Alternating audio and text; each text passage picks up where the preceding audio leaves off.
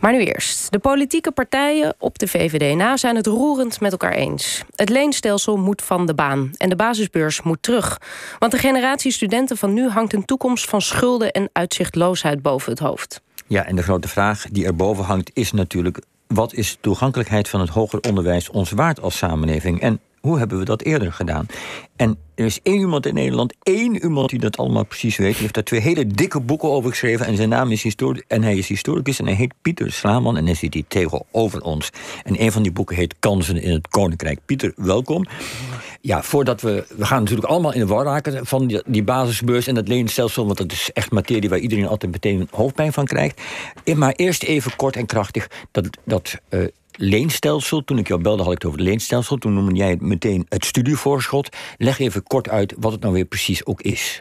Ja, veel mensen zeggen dat de studiefinanciering is afgeschaft. Dat lees je overal, maar dat is niet waar. Uh, uh, voor MBO-studenten is het nog wat het was.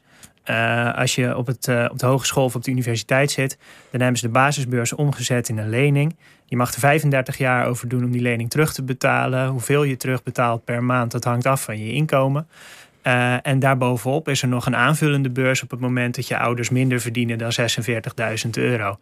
Um, en die aanvullende beurs is ook nog wat die was. Dus er is nog wel een studiefinanciering. Alleen die basisbeurs, die moet je terug gaan betalen. Dat is eigenlijk de grootste verandering geweest van zes jaar geleden. Maar toch wil iedereen er nu vanaf. Eh, bijna, bijna alle partijen. Um, uh, hoe kan dat? Wat, wat is er gebeurd? Ja, we maken echt een unieke situatie in de geschiedenis mee. Er is een soort ruk naar links in de politiek aan de hand. Voor een deel komt dat omdat de staat ineens denkt dat je geld zoveel mogelijk uit moet geven in plaats van bezuinigen. Heeft er ook mee te maken dat de staat ineens mag lenen en daar geld voor toe krijgt. Het is echt een absurde situatie eigenlijk. Maar in het algemeen is het zo dat uh, jongeren die uh, in de twintig zitten, net afgestudeerd zijn, op een aantal fronten tegelijkertijd flink in de problemen zijn gekomen. Dus woonruimte is heel erg duur. Hypotheken zijn moeilijk te krijgen omdat vaste banen ook nauwelijks te vinden zijn. En als je dan ook nog een leenstel of een, een, een schuld met je meetorst, dan zegt de bank ook gewoon tegen je als je een huis wil kopen. Nou ja, we nemen je oorspronkelijke studieschuld, die doen we maal twee. En dan trekken we van het hmm. maximaal te lenen bedrag af. Dus nou ja, zie jij als jongere op dit moment nog maar eens je leven op de rit te krijgen. Dat lukt bijna niet meer. Dan zou, je, dan zou ieder normaal mens denken, dit kun je van tevoren bedenken. Ja. Uh, als, als politiek. Ja. Dus wat was dan uh, dat dit gaat gebeuren? Hè? Want dat, dat, dat kinderen die niet zoveel willen lenen, of juist heel veel moeten lenen omdat het niet anders kan, uh, een, een, schuld opbouwen waar ze hun hele leven last van blijven hebben. Dus je denkt dat je van tevoren bedenken. Wat was dan de reden, de, gedachte achter dat leenstelsel, oftewel dat studievoorschot, waardoor het zo massaal werd ondersteund door de Tweede Kamer? Wat, wat was het progressieve idee erachter? Ja, er was voor elke partij eigenlijk iets te halen. Je had toen een kabinet van VVD en PvdA. Die hadden toen gedoogsteun nodig in de Eerste Kamer, als u zich dat nog kunt herinneren. Um, dat betekende dus dat er een heleboel partijen nodig waren om dat voor elkaar te krijgen. En de VVD die zei toen nog in het idee van de uh, participatiesamenleving: van je moet je eigen verantwoordelijkheid nemen. Dat is niet aan het collectief. Ga zelf uh, je schuld terugbetalen. Kunnen nog bezuinigen ook. D66 dacht, nou, als er bezuinigd kan worden, dan kan er ook extra geïnvesteerd worden in de kwaliteit van het onderwijs, de onderwijspartij.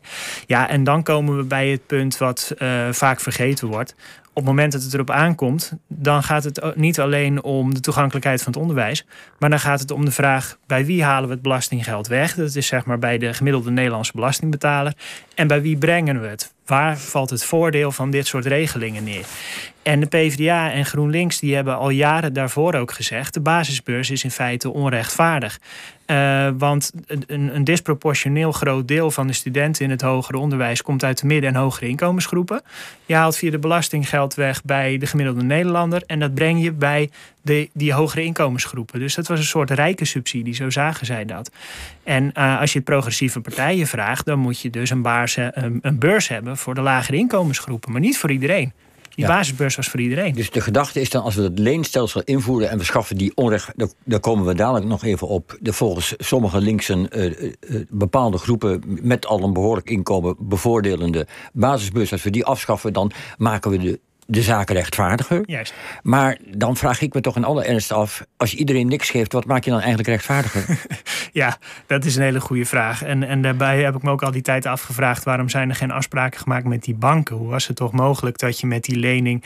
Uh, helemaal niet meer uit de voeten kunt? Um, Ja, dat, dat, dat is inderdaad waar. En ehm, het gekke is ook dat dat leenstelsel al bijna achterhaald was op het moment dat het werd ingevoerd. Die tijdgeest was al aan het schuiven.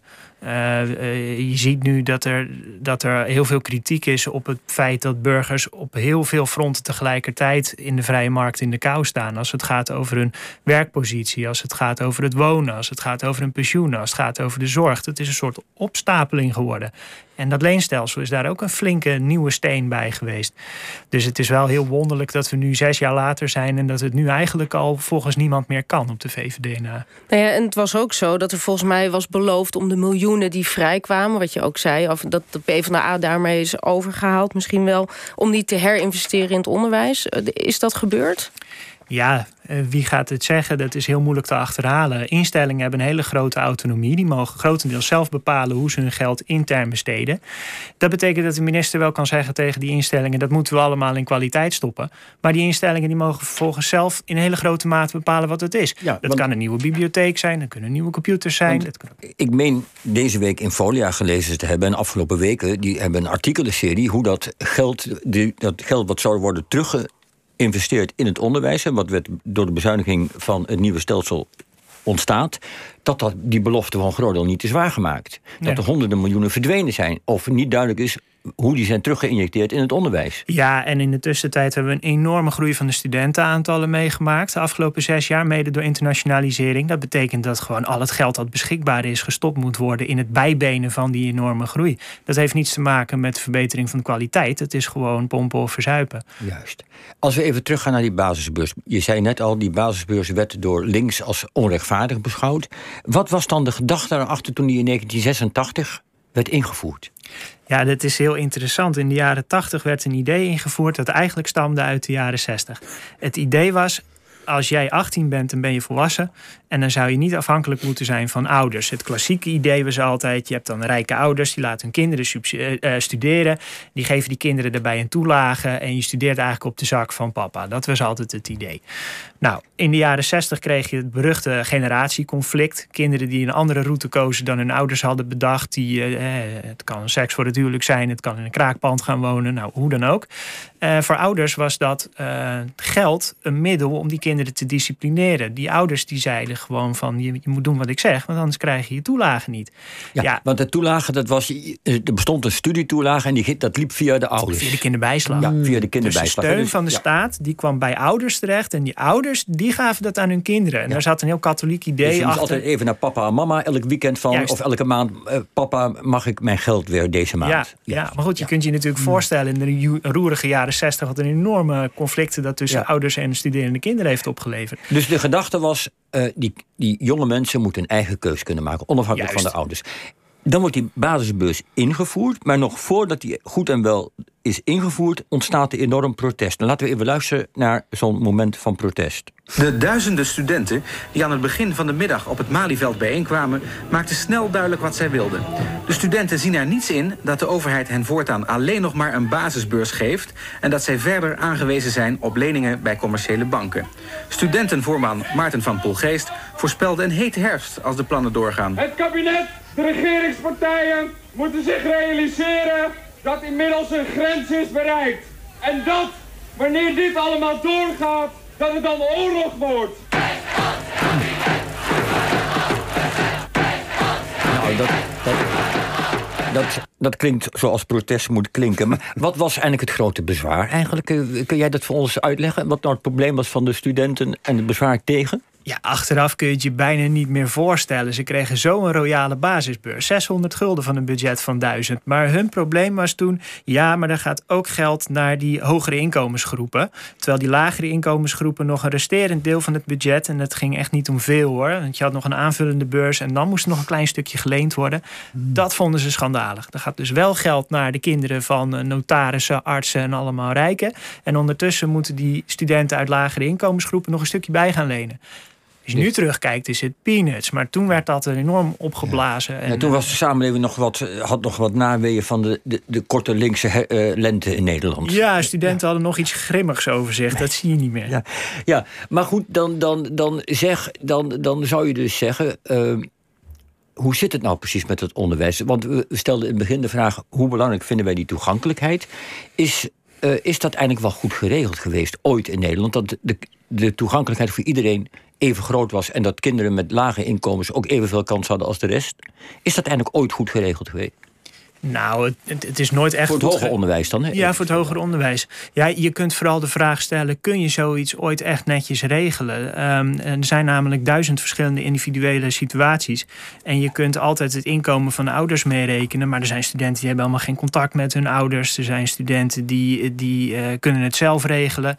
Um, het is dus heel moeilijk om één regeling te maken die voor iedereen helpt. Maar uh, er is ook nog een ander probleem. Uh, je hebt de afgelopen 50 jaar een situatie gekregen waarin iedereen die een HAVO of een VWO-diploma heeft gehaald, door moet studeren. Hè? Want dat HAVO-diploma, dat VWO-diploma, is geen toegangsticket tot de arbeidsmarkt. Je moet wel door.